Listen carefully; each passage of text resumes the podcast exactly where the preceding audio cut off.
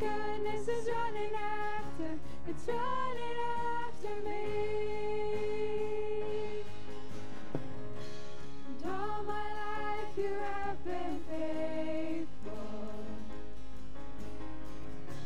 And all my life you have been so, so good. With every breath that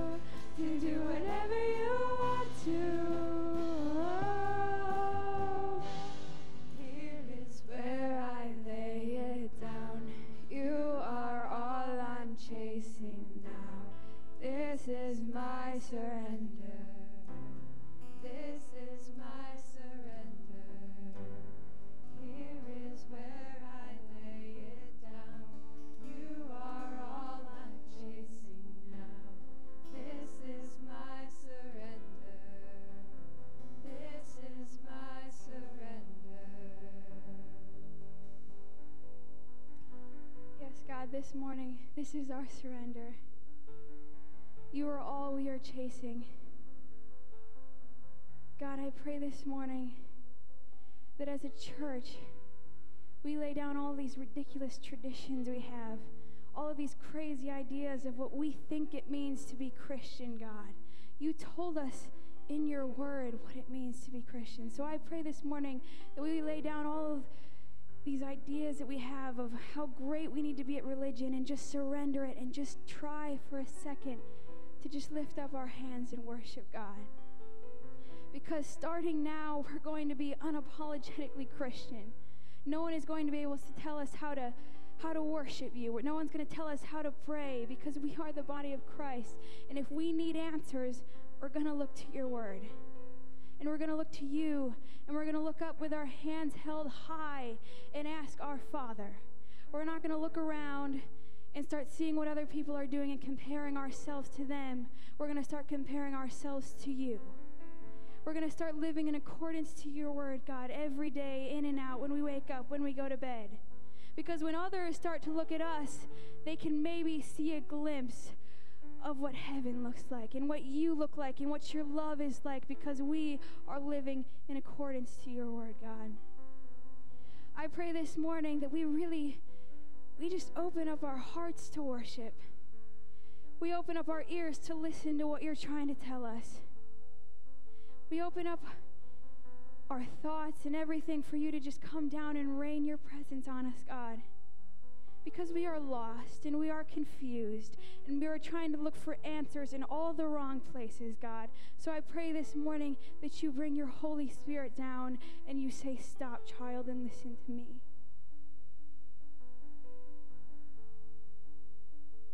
Just convict your people, God. Convict them of your love and your grace and your mercy. Help them to look up when they want to look down and cry.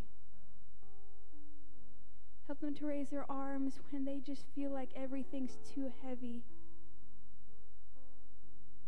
Breathe life into those that just feel like there is nothing left living for. Lift up your people, God. We need it now more than ever.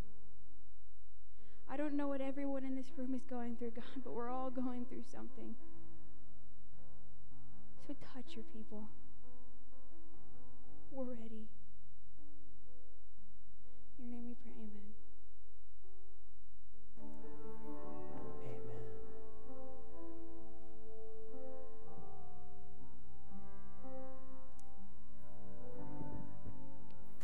Amen. Amen. Amen. Good morning, church. Well, welcome to you folks that, uh, here in the house. You may be seated, and welcome to you folks who are joining us online. We are so glad that you have joined us this morning and you're part of the worship here at New Promise Church. And I'm glad if you're sitting here in, in the house that you're joining us this morning too. Um, if you don't know who I am, I don't know if we have some visitors this morning or not, but I'm Pastor Rory Gruters. I get the opportunity to be the pastor here at NPC, and we're just so glad that you're here this morning. Um, take your Bibles and open them to Job chapter 1. Thanks, guys. And as you're doing that, I just want to tell you about some things that we're excited about. Hang on one second. Uh, is this somebody's phone? There's a phone call. Hello? Hello? Is that somebody's phone? Thank you.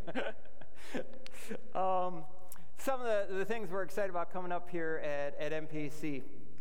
I'm excited about the message that uh, we're going to be looking at next Sunday morning uh, called Getting Back to the Heart of Worship. I know it's in the video announcements uh, after the service. I don't want to get too far ahead or anything, but I am excited about the message, Getting Back to the Heart of Worship. And what we're going to look at is what should be going through our minds, what should be going through our heads as we're worshiping. And some of the things that we're going to bring out next week um, might surprise you. And hopefully, all the things we're going to bring out are going to inspire you to get back to the heart of worship in the midst of the conversation about music and everything else.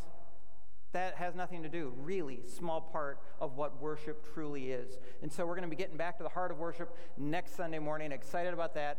And then in February, I'm starting a series called As in the Days of Noah. We're going to springboard for four weeks from Jesus' words in Matthew chapter 24 about living in the end times. And I'm not saying we're there yet, but I, I think the series is timely. And we're going to go from Jesus' words in Matthew 24 back into Genesis chapter 6. And we're going to look at what Jesus said compared to what Noah went through, and we're going to look at some really fascinating things. One of the weeks, uh, if you like history and archaeology, it's fascinating to you like it is me. One of the weeks is going to be uh, forensically, fantastically fun uh, for you because we're going to look at possibly three locations of the ark's final resting uh, spot in the mountain range of Ararat. And then the other weeks, we're always going to bring in the idea of this Whose Noah are you? Whose Noah are you in somebody's life? Because that's really what the series is all about. The series is all about God's grace before God's judgment and how God used Noah to save people before his judgment came. So I'm really excited about that series. And also excited about what we're going to be launching uh, a small group study for about four weeks, also in February, every Wednesday night, right here in the cafe. And it's a small group study about how to get Jesus into your everyday conversations with, with non believers, especially at home, at work, in school, out in the community. It's, it's a very interactive study. It's not so much lecturish the way that uh, Revelation was, but it's more, much more interactive study. It should be a whole lot of fun. It's called Let Me Tell You About Jesus. I think it's a lot easier to get Jesus into our everyday conversations for the purpose of sharing the hope in Jesus with people around us, for the purpose of leading them to faith in Jesus. In other words, it goes to our mission statement to seek, save, and disciple the lost. It's called Let Me Tell You About Jesus. So it's really a lot of fun. I'm hoping uh, that you're looking forward to it. That's also in the video announcements as well. You need to sign up for the class as well. There will be some homework and stuff like that, even on the, the first uh, day coming to. We, we need to know who's coming so we can contact you about a week ahead and give you a, a heads up and say, hey, when you come this first Wednesday night, here's how I want you to interact. Here's what I want you to be thinking about, and, and that type of thing. Looking really forward to it. Let me tell you about Jesus. A small group coming up on Wednesday nights in February. But as you're turning to Job chapter 1, either here at home or there at home, uh, let's go to God. As we go to God's word, let's pray and ask God's blessing on his word this morning. Amen. Heavenly Father, we thank you so much for your word because it is always our pleasure and it's our privilege to turn our eyes towards your word and our heart towards home. And this morning, Father, your word, as always, it's going to be a lamp unto our feet, it's going to be a light to our path. It's going to show us how then we should live in the world that we live in today. And, and so, Father, I, I, simply ask you to anoint my lips to preach, anoint our ears to hear, our minds to understand, and our hearts to receive everything that you have for us right now. And we pray this in Jesus' name. And everybody said, Amen. Amen. Now, we've been talking for the last couple of weeks about how when life stretches out our fears and frustrations, we need God to stretch out our faith. Whether you're dealing with pandemics or political problems or problems with people or problems with pain, whatever it is, personally, politically, pandemically, you know, collectively or individually, when life stretches out our fears and frustrations, We need God to stretch out our faith. And what we're going to do today is I want to land this series by considering three different types of faith and considering Job's type of faith and what got Job through the things he went through in life. By the way, did you know that there were three different types of faith? You might be saying, Pastor, I didn't know there were three different types of faith in the Bible. I thought there was just one type of faith. I didn't say three different types of faith in the Bible. I said there are three different types of faith in people. Three different types of faith in people. For instance, the first type of faith is fair weather faith. Fair weather faith is, is where people read the Bible easily, they pray a lot, they go to church, they're involved in church, they're hop, skipping, and jumping because they're getting their way in life. They're getting everything that they want, everything that they expected. The sun is shining, it's a beautiful day outside. The fair weather type of people have this faith and trust in God on fair weather days that God can overcome or God can do anything and they can overcome everything because it's a bright sunny day. It's, it's kind of like what I say, it's really easy to preach things on Sunday, but it's essential to live them on the Monday, Tuesday, Wednesday, Thursday, and Friday. Amen? Well, the problem with fair weather faith is that you're not always going to have fair weather. People who have fair weather faith, as soon as the weather turns, so to speak, and now they're not getting their way, th- bad things are happening that they're not expecting to have happen in their life. What happens is they get confused and they get disillusioned with God. They, they just totally get confused with God. They're like, God, I don't get this. I'm praying the way I'm supposed to be praying. I'm going to church the way I'm supposed to be going to church. I'm reading the Bible the way I'm supposed to be reading the Bible. I'm even giving in the offering on a regular basis like I'm supposed to be doing. But Lord, why are bad things happening to me? And people with fair weather faith, instead of drawing closer to God, they tend to back up from God a little bit because they're confused, they're a little disoriented, they're a little disillusioned because fair weather faith people think bad things should never happen to them. And so when bad weather happens, when bad things start happening, they kind of pull back from God. You'll notice people with fair weather faith, all of a sudden, they won't be at church as, as often as they used to be. They won't be involved in church the way they used to be. Maybe they aren't praying like they used to pray. Only God and them would know that, I suppose. And maybe they're not reading the Bible as much as they used to read the Bible. And, and why is that? Well, because they have fair weather faith and the weather went foul. But then when the weather turns good again, when and if things get better, well, then they're going to go back to church. They're going to go back to reading the Bible. They're going to go back to praying more and everything because, unfortunately, they have just fair weather faith in God. Now, the second kind of faith is the opposite of fair weather faith, and that's called foul weather faith. And these are people who don't regularly read the Bible, they don't regularly pray, they don't regularly go to church until something bad happens in life. These, these people are crisis type faith people, foul weather faith people. They pray panic prayers of desperation.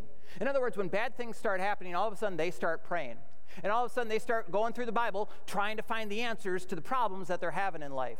And they'll start coming to church more often. And maybe they might even start a counseling sessions with pastors or something to try and figure out what, what's going on and everything, right? But, and within these counseling sessions and, and within this crisis times of life and their panic prayers and everything, they might, they might bargain with God.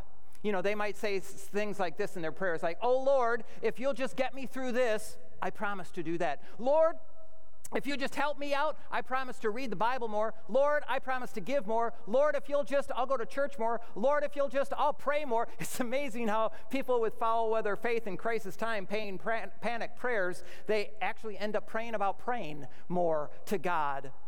And so, foul weather faith people, they only seem to have a need for God in their life when things are going bad in their life. And then when things, when and if things do get better in life, it's unfortunate how those people will just start backing away a little bit. All of a sudden, you know, they, they're like, okay, things are good again. Life's happening the way I'm expecting it to again. We're back to balance. Everything is good. And so I don't feel the need to, to pray as much as I used to. And maybe they're not in the Bible again as much as they used to because they're not searching desperately for answers.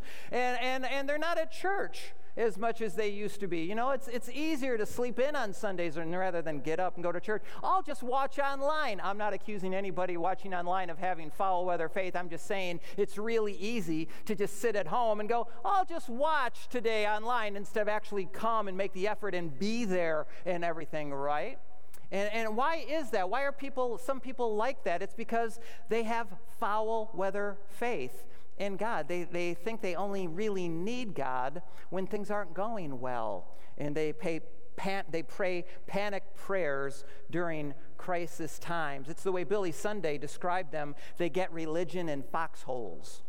Um, Billy Sunday was a preacher back in the 1900s or 1800s, maybe, uh, right at the turn of that century. And he, he, one of the things he said is everybody gets religion in foxholes. And that's true, especially foul weather faith people. Foul weather faith people, they get religion in foxholes because that's when they seem to only need God in their life, is when things are going bad. As soon as things start turning good again, then they kind of back off from God. So you got fair weather faith, you got foul weather faith, and then you have all weather faith. All weather faith is people pray regularly, not out, not out of crisis or comfort, you know, not because it's a sunny day or because it's a crisis storm of life. No, they pray every day because they are in a commitment and in a communion with God that they truly enjoy. They read the Bible every day, not because they have to, but because they want to. They actually think it's fun. They're not trying to desperately discover the solutions to the problems that they're having in life. They're just communing with God through reading about God, and they're allowing God through reading and through prayer and His Holy Spirit to apply it to their daily life. They're probably doing soap, like we do soap here at NPC. They're doing scripture, observation, application, and prayer because they want to. They think it's fun. People with all weather faith go to church church. They'll go to church on Sundays, they go to church Wednesday night. They're always at church because they think it's fun. They got all weather faith. They love getting together with God's people. They love worshiping God together in spirit and in truth. They love hearing from His word. They love even serving in ministries. People with all weather faith will be faithfully committed to serving in ministries. Maybe it's the worship team, maybe it's ladies group, men's group, children's ministries, teens, maybe it's in a small group. People with all weather faith, they love to serve in the ministry because they don't have a fair weather faith. They don't have a foul weather faith. They have an all weather faith that never fluxes to what's going on in their life. They are still um, affected by what's going on in their life, just like anybody else. When good things happen, they're a little more elated. When bad things happen, they're affected by it, just like anybody else. But they're not like anybody else. They're not just like everybody else. They're just not the average, ordinary people. They are above average and extraordinary people because they have an all weather faith and trust in God. It's kind of like having a really good set of tires on your car. You ever heard of all season tires? Or year round tires. Sometimes the sidewall will say all season. Sometimes I've seen it on the sidewall, it says year round tires or all weather tires. It's very important. To, those are probably the best tires that you could have on your car because they're designed for all season. All year long, you get your best comfort, your best performance, and your best traction in those tires all year long. They're good for summer, fall, winter, and spring. You can depend on those all season tires to always give you the best comfort you could have in your ride, the best performance, mileage, uh, longevity, they last a long time, and the best traction. They keep you safe. They keep him from sliding around and spinning out and, and everything. I'm glad that, that I have all weather tires on my car because th- remember on Friday, a couple of days ago, how we had an ice storm, kind of a snow, sleet ice storm uh, down here in the Kirtland area? I was coming to church uh, down Highway 6. And, and the people that have told me when we first moved here, in the wintertime when the weather's inclement, stay off Highway 6 because it's so much of a hilly roller coaster road um, and it's not like know, the main drag like 306 or something like that. Stay off it because it'll get slippery, it'll get icy and everything. Well, y'all were absolutely right because I'm coming down the hill, and, and I forget why I was going that way. Oh, because I was going over to Buckeye Chocolates, you know, product shot. Buckeye Chocolates in Chardon. It's a great coffee house. I do a lot of my meetings, if not all my meetings there, because it's just a great atmosphere, environment. It's a lot of fun. Well, Friday, I had to pop over to church before I went to Buckeye Chocolate, so I was coming down Highway 6, down one of those really steep hills. And on the other side of the hill, coming towards me, double lane, not, not divided, no shoulders, coming towards me is another car. All of a sudden, as I'm coming down my side of the hill, he or she is coming down their side of the hill. All of a sudden, I notice they start doing 360s coming down the hill. They lost traction, and all of a sudden, they just started slowly spinning out as they were getting towards the bottom of the hill. The real problem with that is they were on my side of the road. And they were kind of like right in the road. They were perpendicular to the road at one point, and I'm looking at this and I'm assessing the situation, and I'm going, okay, Lord, I've got a guardrail there, I've got a ravine there, I've got a car that's all over the road right now. I'm coming down. I wasn't driving too fast. I was doing light on the brakes. I was downshifting the transmission because I know how to drive and all kinds of weather actually. And and i was but i was still coming down a steep embankment. I was going oh dear lord jesus please get that car out of my way. Because i didn't want to hit him and i didn't want to go over the guardrail go over to the ravine. I i, I pretty much figured this is going to total my car and total their car if i end up hitting them and everything. So with a few car lengths to spare the the car finally uh, rotates around and gets back on their side of the road, and we're now both facing the same direction the way I'm going. And I was slowed down. I looked over at them, and they're like, you know, and I'm like, you all right? They're like, yeah, I'm okay, and everything, and everything. And so I just kept my momentum going because I didn't want to get stuck at the bottom of the hill. So I kept going. That, that was near miss number one. Near miss number two was actually coming back after I was at the church. It wasn't the same hill, but it was the first hill you hit down here where it kind of goes down real steep and then it banks to the right and then comes back up even steeper than that. I'm coming down that hill. I get to the bottom going up. We notice that there's a mail truck that's kind of spun out funny on the, on the road, blocking a little bit of the lane and stuff. He got stuck and then there's a white car ahead of him, a really little white car ahead of him, and then there's us three, and I'm the third of the three, and all of a sudden we notice this white car is going up the hill, and this white car starts losing traction. And all of a sudden the white car starts losing traction, slipping back a little bit, and going side to side and everything. Never buy a little absolute, don't never buy a light car. Buy the heaviest car you can find and drive that because you'll always have better traction. So he starts, um, you know, fishtailing around and stuff. The three cars were now on the wrong side of the road, going up the oncoming lane, going up the hill because if we stay behind them, we're all getting stuck in the same place and we're going to slide into each other. So the, the pickup truck that was first, he clears and goes around. The car that was in front of me, a little black um, Fiat or something, uh, gets right right next to the white car, and all of a sudden the brake lights come on.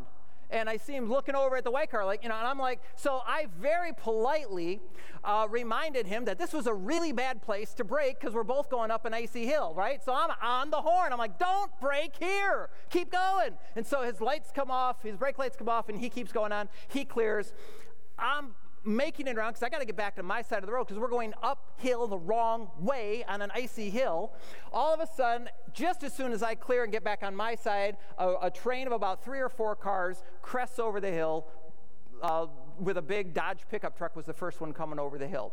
My second near miss brush with death on Friday. Okay, that type of thing. Why am I telling you that story? Because I'm so glad I had all weather tires. They gave me good traction. You know, that's what all weather tires are supposed to do. They're comfortable, they're, they're good performing tires, and they give you traction and they keep you from spinning out when life gets slippery. See, that's exactly what our all weather faith is. All weather faith in God gives us good traction when life is slippery and it keeps us from spinning out to fears and doubts that things won't work out or spinning out to frustrations that can happen in our lives. And that's the type of faith, all weather faith, is the type of faith that every Christian should have, every Christian can have, and every Christian absolutely needs to have. All weather faith. Why? Because James chapter 1, verses 2 and 3, it says, Consider it pure joy, my brothers and sisters, whenever you face trials of many kind, because the testing of your faith produces perseverance. Therefore, let perseverance finish its work so you can be mature and complete, not lacking anything. Yay! Nobody likes that. It is so easy to preach on a Sunday, but it's incredibly hard to live through that, right? Because it's the testing of our faith, or is usually when the weather turns bad and things happen we don't expect and we don't like, and we start freaking out and flipping out to fears and frustrations and things like that. But it is a natural, what we're told is kind of a natural Pro, a, a, natural progress of perseverance being forged in the fire of the testing of our faith. Because, see, that's exactly what those trials and troubles do in our lives. They, they test our faith. Not so that God knows, but so that we find out what we're made of because God already knows what we're made of. I know some people who have said over time that, well, God's just testing my faith. No, he, he kind of is, kind of isn't. It's really more the testing is coming from life itself. And, and it's certainly not for God to find out what you're made of, because to, to think that way is actually accidentally kind of insulting to God's omniscience. God knows everything. And Scripture tells us God knows you better than you, you know yourself. God knows me better than I know myself. God knows us better than we know ourselves. Therefore, God knows everything about us. So the trials and the testing of our faith is not for God's benefit or, or blessing, it's for ours. It's for us to find out what we're made of because God already knows us. God knows your name, God knows your age, God knows where you are. God's got GPS on you all the time. That's God uh, positioning system on you all the time. God knows what you like, what you don't like. God knows the decisions you make before you even make them. God knows your eternal destiny and He knows the destinations in between today and forever. God knows there is not one thing about you that God does not know. God knows everything about you, which includes He knows what kind of faith you have. He knows if you have fair weather faith, foul weather faith, or an all weather faith and trust in Him. I kind of think it was like that with Job back in Job chapter 1 and 2. And actually, for all of the year or so of suffering that Job went through from chapters 1 all the way through chapter 40 or 41. I, I think God knows everything about everyone, and I think God knew what Job was made out of. I think God knew that Job didn't have a fair weather faith. Job didn't have a foul weather faith.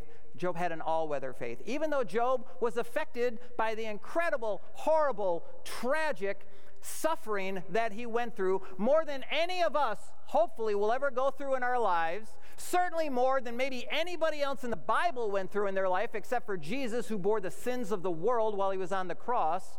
Job went through the most horrific things in life, in one year of his life, that anybody could ever go through in life. But he never blamed God. He never accused God of doing wrong. And apparently, he never lost his faith and trust in God because he didn't have a fair weather faith or a foul weather faith. He had an all weather faith and trust in God. You see, Job 1 and 2, it gives us a better perspective of a bigger picture. I say that a lot. It comes from, from Revelation, my, home, my small group study in Revelation chapter 12, but I think it really works in lots of contexts. It's always good to have a better perspective of, a big, of the bigger picture of what's going on. And that's what Job 1 and 2 gives us today. I wish Job would have had this from God when he was going through it. I, I, I truly think it would have been a lot nicer if God would have just said, hey, Job, this is what's going on, this is why it's it's going on, and this is what I'm going to do at the end. Okay, at the end, you're going to be great. Don't worry about it. Right now, it's going to be a season of suffering in your life. But God doesn't do that for Job. God does do that for our benefit and for our blessing. Therefore, I think there's a lot that we can learn from Job about when life stretches out our fears and our frustrations, how we need to let God stretch out our faith and give us an all weather faith like Job had in God. So come with me to Job chapter 1, and let's read the first 12 verses. It says, In the land of Uz, there lived a man whose name was Job, or Job, if you're mispronouncing it. this man was blameless and upright. He feared God and shunned evil. He had seven sons and three daughters. He owned 7,000 sheep, 3,000 camels, 500 yoke of oxen, 500 donkeys, donkeys, and had a large number of servants. He was the greatest man among all of the people of the East. His sons used to hold feasts in their homes on their birthdays, and they would invite their three sisters over to eat and drink with them. When a period of feasting had run its course, Job would make arrangements for them to be purified. Early in the morning, he would sacrifice a burnt offering for each of them, thinking, well, perhaps my children have sinned and cursed God in their hearts. So Job every day interceded for his children. I think that is fabulous. This was Job's regular custom. Now, one day the angels came to present themselves before the Lord, and Satan also came with them. The Lord said to Satan, Where have you come from? And Satan answered the Lord, From roaming throughout the earth, going back and forth on it. The Lord said to Satan, Have you considered my servant Job? There is no one like him on earth. He is blameless and upright, a man who fears God and shuns evil. Well, Satan replied, Well, does Job fear God for nothing? Have you not put a hedge around him and his household and everything he has? Have you blessed the work of his hands so that his flocks and herds spread out throughout the land? But stretch out your hand and strike everything he has, and he will surely curse you to your face. So the Lord said to Satan, Very well, then, everything he has is in your power, but on the man himself do not lay a finger. And then Satan went out from the presence of the Lord. I think there are four things that we story. Kind of a small repeat this in chapter 2. It's the same type of conversation Satan and the Lord will have on another day in chapter 2 uh, in Job's life. And on that day, he'll lose his health along with his wealth and his children that he lost the day before. But I think there are four things that we can learn about our lives with God based on Job's life with God in these early chapters. Number one, the first thing we learn is that God knows you, loves you, and is for you more than you can imagine or know. God is so in love with you, He is so for you, and He is so on your side, you can't comprehend the fullness of it, and neither can I. Notice what he says about Job to Satan. He says, Have you considered my servant Job? He is blameless. Now, that doesn't mean sinless, and it doesn't mean perfect, because only God is sinless and only God is perfect, but Job is blameless. Now, I'm not exactly sure how this worked before Jesus, before the cross, but it appears that Job was in such a right standing with God that God gave him a grace already in his life for all of his human, normal, sinful imperfections. He already gave him a grace somehow, or forgiveness or something, where he was not blamed for his human sin sinfulness anymore. And, and again, I don't know how that worked, and a lot of theologians don't know how that worked. That's one of the anomalies of Job's story. Somehow, Job had this grace of God so effective in his life that God could look at Job and not say he was sinless, not say he was perfect, but say he was blameless. And he was upright before God, meaning he was righteous with God. He was in a right standing with God, and that's because he revered God. You know, they use the word fear, and I think we need to use the word revere. It means the same thing, but fear means something different in our language. Uh, revere conveys more what we would understand high regard, high respect for God, highest regard, highest respect for God. So he was upright with God, blameless with God. He revered God. And that prompted God to say to Satan, Have you ever considered my servant Job? There's nobody like him in all the land. Can you imagine God saying that about you? Wouldn't you like to hear God say that about you?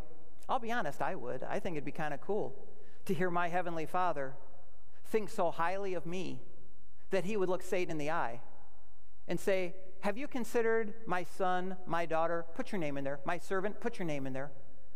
Have you considered my servant Bob? Have you considered my servant Dwayne? Ha- have, have you considered my, my daughter Audrey? Have you considered my other daughter, one of my other daughters, Pam? There's nobody like them in all the land. Wouldn't you like to hear God say that about you? Well, He does say that about you. He is that into you. He believes in you. He loves you. He is so for you. In fact, He knows you better than you know yourself. There's a lot of scriptures that say that. There's a, a few scriptures actually that say that directly, that God knows us better than we know ourselves. What does that mean? It means God knows your name. God knows where you are, He knows your age, He, he knows your character, He knows where to find you, He knows where you're at at all times, and He knows how you're wired, He knows how you're built. Now, you might think, well, I don't know, man. I'm kind of an introvert. I'm soft spoken. I don't like confrontation, right? I don't know anybody who does like confrontation, and, and I hope to never meet them. But, uh, you know, you might just be thinking, I don't know, I'm, I'm even kind of a coward, maybe. You know, what do you maybe you might be thinking what? Like I'm really meek and mild and not all that wild, you know?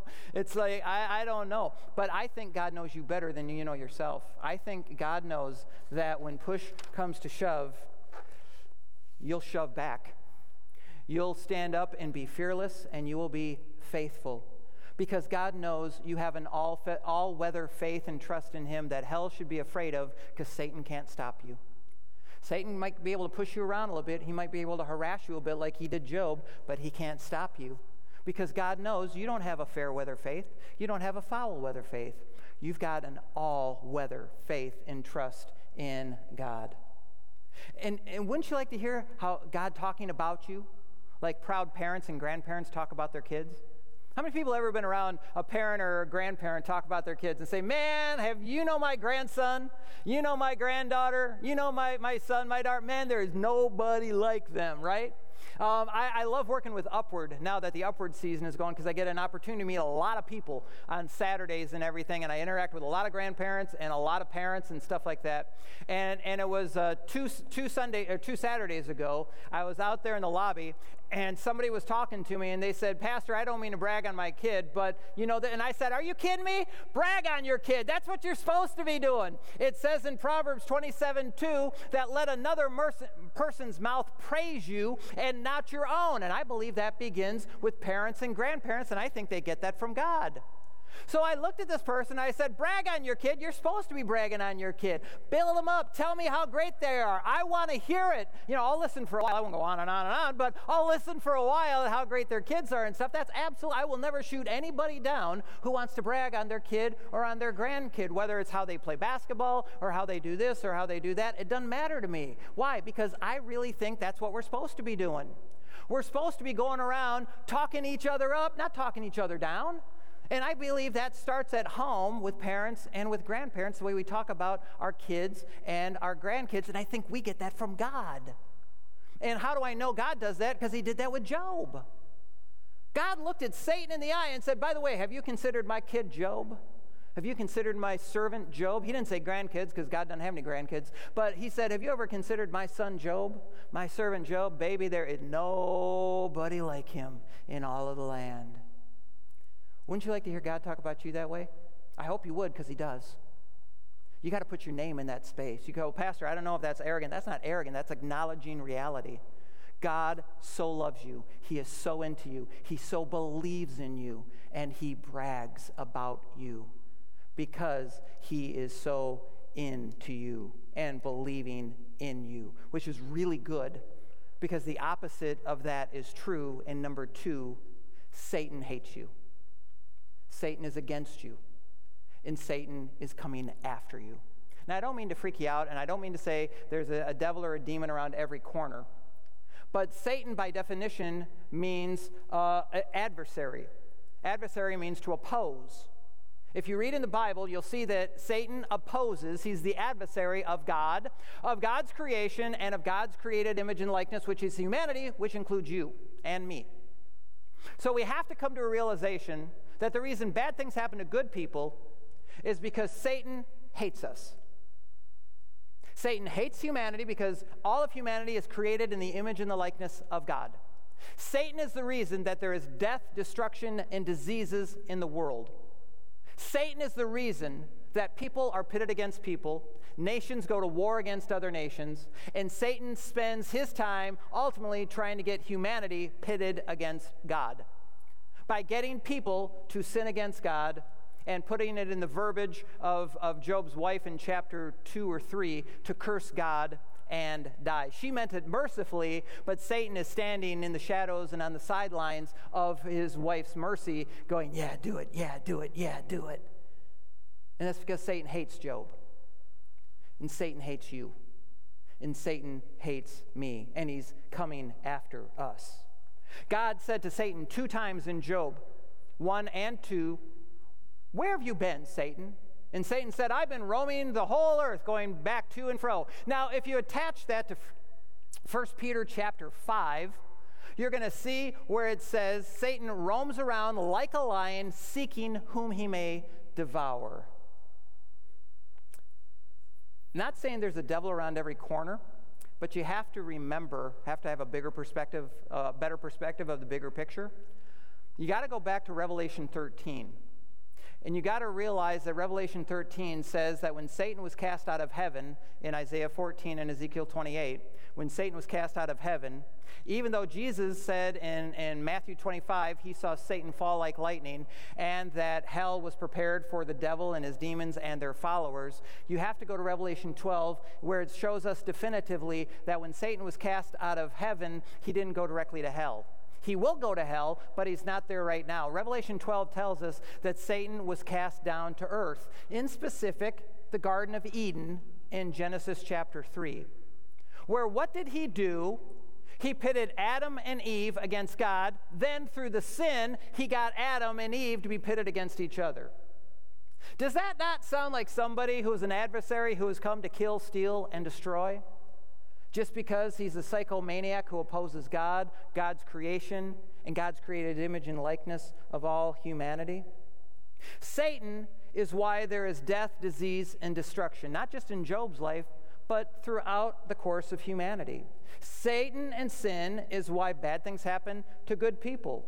Satan and sin is why people sin against God every day in every way. Whether you're homosexual or heterosexual, Democrat or Republican, Scripture says everybody has sinned and fallen short of God's glory. Why is that? Because Satan was cast out of heaven, cast down to hell. He roams the earth, and he's looking to see whom he may devour and whom he may get to pit against one another, to get nations to go to war against other nations, and to pit people against God, and to get people to sin against God. Why? And he does that to you and me too. He works on our weaknesses and our vulnerabilities and our temptations, and he tries to get you to sin against God. Why? Because he hates you. He hates you with a bloodthirsty lust that you can't comprehend and understand, and neither can I, beyond what Scripture tells us. He hates your shadow. He hates the day you were born. He can't wait for the day you die. Because at least then you'll go to heaven and you'll be out of his way. He sees you nothing other than a target to aim at.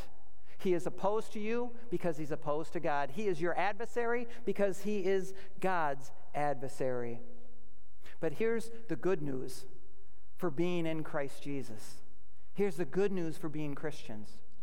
You see, as born again believers in Christ Jesus, we not only stand blameless before God of our sins, weaknesses, and imperfections, because of Jesus' death on the cross and his Holy Spirit within us. We also stand in an upright, righteous fashion with God, and through that we naturally revere God. We have a high regard, high respect for God, and because of his Holy Spirit within us, greater is his Spirit in us than anything else is in the world. And Romans 8 tells us the Holy Spirit of God is that which helps us in our weaknesses and helps us overcome Satan and sin's temptations and makes us more than overcomers in Christ. Christ Jesus. And that's because God loves you more, or I should say, the power of God's love for you is greater than Satan's hatred for you. Does that make sense? All right. So, this is what it was like with Job, I think. I think this is exactly what it was like with Job. God knew what Job was made of. God was all for Job. Satan was against Job. Satan attacked Job, and God got Job through Satan's attacks. Which brings us to points three and four, and that is number one, we always need to have a better perspective of the bigger picture of what's going on. In other words, be careful about not acting impulsively, rashly, too quickly, not freaking out to fear and frustrations, but give God a little bit of time to stretch out your faith. Step back from the whatever and see is there a bigger picture, a better perspective of the bigger picture in life? Because there might be things going on in the spirit realm that you're feeling in the physical realm, but you got to understand where they come from so you know how to fight them properly and how to overcome them properly. And number two, I learned from Job if we don't give up on God, God doesn't give up on us. In fact, I know scriptures that say, and you probably do too, where it says God remains faithful even if, even when we are faithless. That's the amazingness of God's grace. But what I learned from Job is Job never gave up on God, and God never gave up on Job.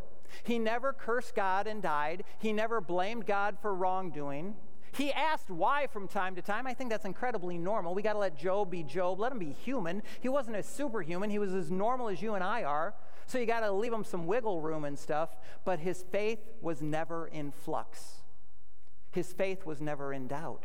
You never read that in Job's story. What you read in Job's story is this magnificent, suffering servant of God who goes through a horrible, horrible, terrible, tragic, beyond horrible season of his life that lasted about a year, over under. And then you get to the epilogue of his life, and, and you realize it was all because he had an all weather faith in God. It's because he didn't have a fair weather faith. Fair weather faith would have, would have, would have ran away and not come back because it didn't get better for a whole year. Foul, foul weather faith in God, you say, well, well, he would have stuck to God. Yeah, but he probably would have died in his desperation when his wife said, oh, honey, end the suffering, just curse God and die, as Satan was snickering in the sidelines and in the shadows. No, see, this, this whole series is about Job and us having an all weather faith in God like Job had in God. Because an all weather faith in God gets you through any season of life.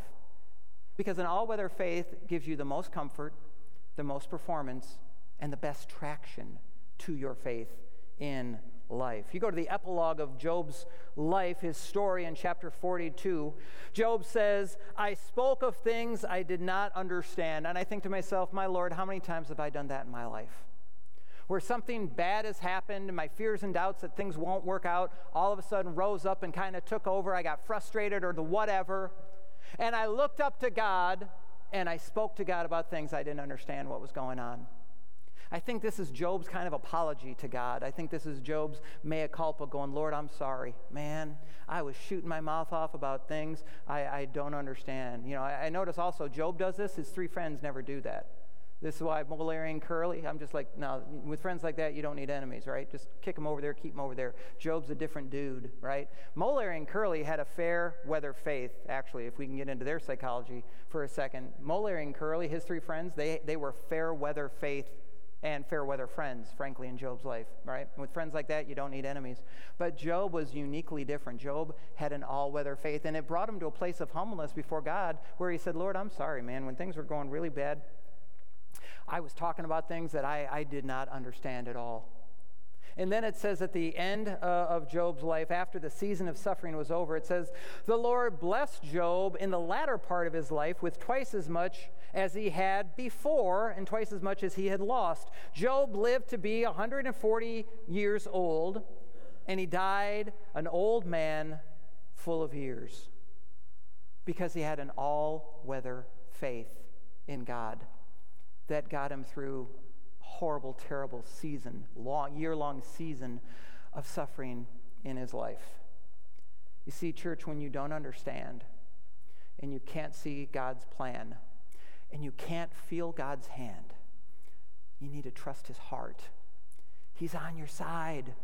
He loves you more than you could know, and He's right there with you, getting you through whatever it is you're going through. You're not alone as you feel. And so you need an all weather faith that keeps you praying in committed, sweet, personal, intimate communion with God. You need to keep having communion with Him in His Word, not out of desperately seeking answers, but maybe under staying calm and carrying on and just needing that comfort and communion of hearing God speak to you through His words.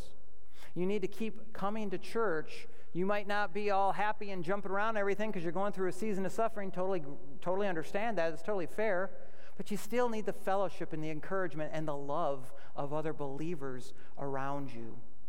You need an all weather faith in God that gets you through the times of, perseverance, uh, uh, of persecution because it's during the times of trials that tests what kind of faith we have. And through that testing, it develops perseverance in life that keeps you staying calm and carrying on through whatever season of life, no matter how slippery, so to speak, life might be. So, whether it's your personal problems with pain of whatever it is you might be going through, or the pandemic that now people are uh, suspicious of and kind of questioning and wondering about, or, or the problems with politics that we're having now in Washington and different state capitals and everything. And, and I get that, man. I, I keep up on the news and, and I keep up on the Bible even more than the news because I need it, man. And, and so, if it's personal problems with pains or problem with the pandemic or problems with politics that's happening in Washington, stuff like that, when life stretches out your fear, when life stretches out your frustrations, you need to allow God to stretch out your faith and your trust in Him because that's what will help you stay calm and carry on with an all weather faith and trust in God. Amen? Amen. Now, uh, I, am sure we're all keeping up on the news and, and, watching Fox and other news sources and stuff, and I was reading some stuff last night. Um, of, of what's going on and, and, and things like that, and, and, and changes that, that the president's making already, and, and, and stuff like that, okay?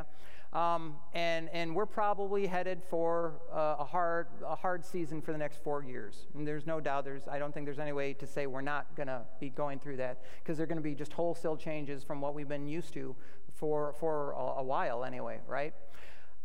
I've been talking to some of you, and some of you have been talking to me, and, and I thought it was reasonable at this point in time to kind of give you just a quick hit what I think is a Christian's response to, to what's going on in, in our world and in our country right now. I, I, didn't say anything right at the election because I've learned the wisdom of, of just reserving comment, let things play out for a little bit, let them, let them shake out, see how things might go, and then coming across with, with an opinion, recommendations, things like that, right?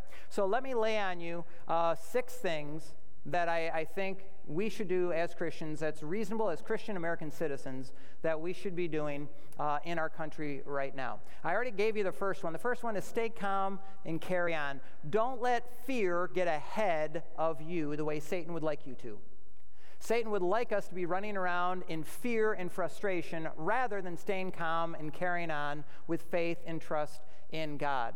I remind you what Isaiah 42 says. It says the, plan, the, the schemes of the enemy cannot thwart the plans of God. And God still has plans for his church. He's got plans for you and me. He's got still has plans for this country. So don't be running around with fears and doubts that things aren't going to work out. Start with stay calm and carry on. It's kind of a British phrase. I like British phrases every now and then. It's kind of like stay calm, carry on. I like that.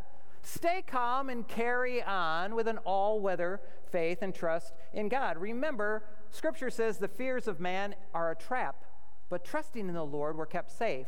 And God hasn't given us a spirit of fear, but of love, power, and a sound mind. Stay calm, carry on, have an all weather faith and trust in God. Number two, pray God's Holy Spirit all over the president, all over uh, the vice president, all over Congress, all over the Supreme Court justices. Why? Because Scripture tells us to pray for our leaders, so we should be doing that anyway, right? The ones we like, the ones we don't like, the ones we voted for, the ones we didn't vote for. Why? Because we need God's blessings in this country.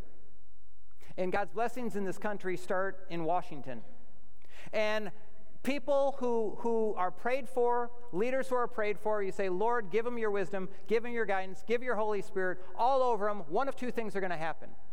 Number one, they're either going to be blessed by that and led and guided by that, or number two, they're going to be driven crazy by that. But either way, I want God's presence all over the president, all over the vice president, all over Congress, all over the Supreme Court. Why? Because I want God in Washington. Because I want God to keep blessing the country. And I want God in the state capitals too. So I want you to pray for the leaders, God's, God's uh, presence all over them. I want you to pray that God continues to bless the United States of America in spite of Satan's schemes against humanity and even against our country. And I want you to, to pray that. Um, that God, oh, that pray that Satan's schemes, that God will thwart Satan's schemes and Satan's plans, because he's the enemy of humanity, and he's the enemy of the church, and he's the enemy of this country and, frankly, every country. N- number three, continue to teach and train your children up in the way they should go, your children and your grandchildren, in our Christian, constitutionally based heritage and history. I know math and science are really important, and I know English is really important for communication. I get all of that. But I think no other time in our national history is history more important. It's important to know not just our history, but to know other countries' history so we can not make the mistakes that other countries have made in the past. I've been talking to my kids, and they're in their 20s. I've been talking to my kids now for a while uh, about Friedrich Nietzsche's book that he wrote in 1901. It's called, uh, it's about how to, how to control a people, how to control a nation. It's, it's a five pronged thing. We went over it in, in Revelation class and stuff because I think it plays into it. It was the foundation for Marxism, it also was the foundation for socialism and communism. I, I, also think it's important that we learn about Russia's history before, right before the Bolshevik Revolution, and see how Nietzscheism was the foundation for the revolution, where they went from czars to communism. And look how that turned out.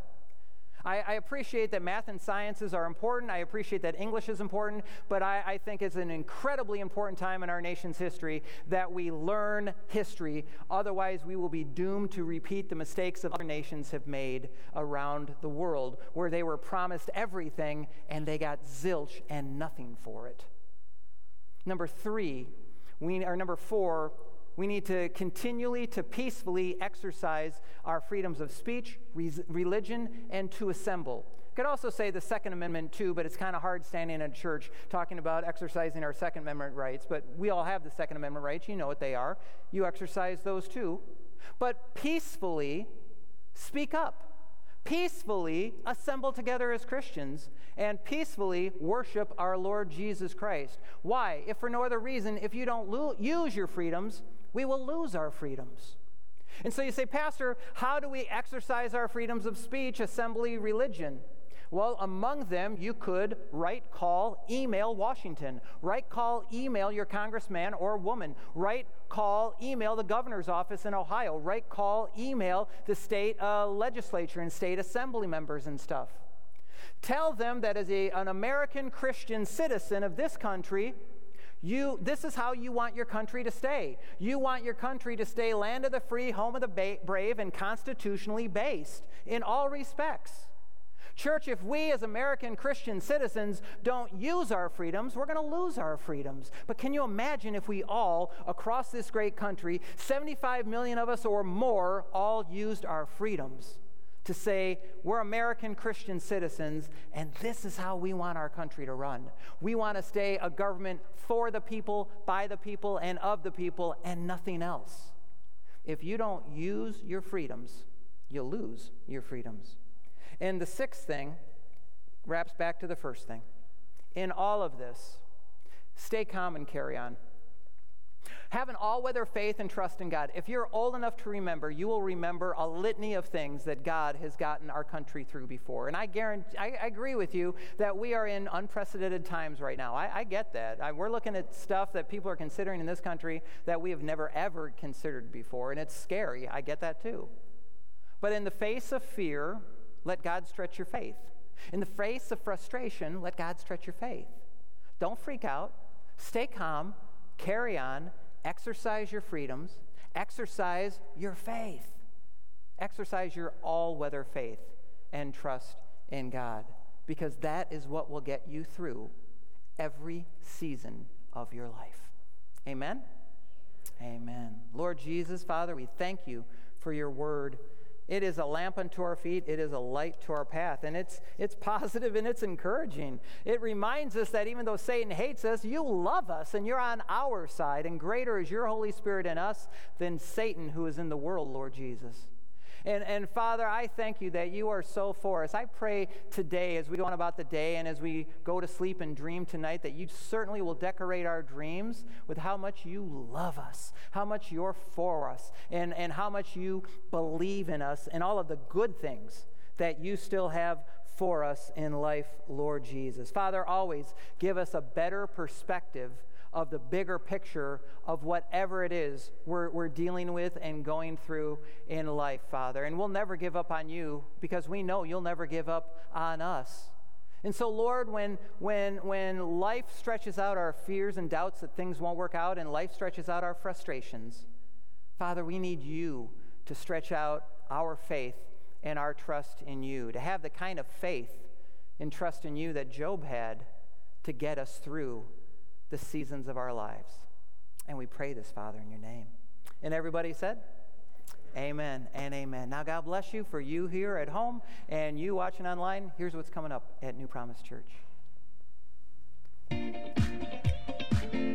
Hey everyone, don't forget after the second morning service is the informational meeting about the new NPC food pantry with Scott Bayline in the hospitality room. If you would like to be a part of this hands on ministry to the less fortunate in the Kirtland community, meet with Scott Bayline in the hospitality room right after the second morning service. Her is starting up Monday, February 1st at 7 p.m. in the chapel. Her is a ministry for girls of all ages from teens and up. We're going to be offering it in person or by Zoom. If you would like to be a part of it virtually, please email the church office for more information. It will be a great time of encouragement, empowerment, and fellowship in God's Word. Mark your calendars for February 1st at 7 p.m. for this exciting new year of her. Help spread the word of our New Promise Daycare that is reopening soon by telling your friends, sharing our advertisements on Facebook, and passing out our New Promise Daycare postcards that are at the welcome counter in the lobby. Thank you. On Wednesday, February 3rd, Pastor Rory will be starting a new small group called Let Me Tell You About Jesus. How to get Jesus into our conversations at home, work, school, and out in the community. You must sign up in order to attend this small group that will meet in the cafe. The sign up sheet is at the welcome counter in the lobby. Don't delay, sign up today. Next Sunday, Pastor Rory will be preaching on worship with a message called Getting Back to the Heart of Worship. Thank you for being here today at New Promise Church. Have a great and blessed week. And just one follow up to uh, the meeting on the New Promise Church food pantry. That meeting actually is today. Um, I know the slide said next Sunday. Uh, we forgot to make that correction, but it is today, immediately following this service in the hospitality room. Now, you've heard me tell you uh, for weeks and weeks uh, about the three ways to give here at New Promise Church. Today, and, and I know all of you regular givers, you know all this stuff. You, you know the three ways to give, and you know how God blesses a, a cheerful giver and everything, and you know the budget needs that we need to make and everything else like that. Today, I just want to say thank you for your generous and your faithful giving here at New Promise Church to helping to fund the ministries to get the gospel out to the Kirtland community and out through the surrounding community and through Facebook um, out to across the country and even up in, into Canada. It's all through your faithful and generous giving here at New Promise Church. It is just kind of awkward for me because of COVID, because we don't actually take up the offering in person anymore. And so I, I never want to just skip over because I know we sometimes we'll have visitors, we'll have new people, they don't know how to give. Sometimes people watching online, they won't know how to give either and stuff. So it's just kind of awkward that if when, maybe it'll get easier when we start taking up the offering again in person, uh, whenever that is or something. But I always want to remind you that God loves and blesses a cheerful giver. I want to always invite you to be giving because I know sometimes it's hard to give, but it is blessed to give graciously. And because we really do believe in God's word here at New Promise Church that He loves and blesses a cheerful and a generous giver, we can trust Him in tithing because He does say what his word says to do. He pours out blessings upon us that we can't contain when we take him at his word and trust him with our lives. Amen? So this morning, I just want to thank you for your generous and, and continued faithful giving here at New Promise Church. So as we're wrapping up this morning, let's pray for the offering, and, and then we'll close in prayer uh, as well. All right? Heavenly Father, I, I do thank you, Lord, for every man, woman, and child who takes you at your word, trusts you with the tithe, trusts you with their treasures, trusts you with their time, and trusts you with their talents. They give back to your kingdom in so many ways uh, of the ways that you've already blessed them. I thank you, Father, and I ask you to bless the offering this morning. And even greater than asking you to multiply the money for the ministry, I pray, Father, that you bless the giver of the gifts this morning and multiply your ministry and your blessings in the believers this morning, Father, and every man, woman, and child who gives to your church here through New Promise Church. Just ask you to continue now to bless us and keep us.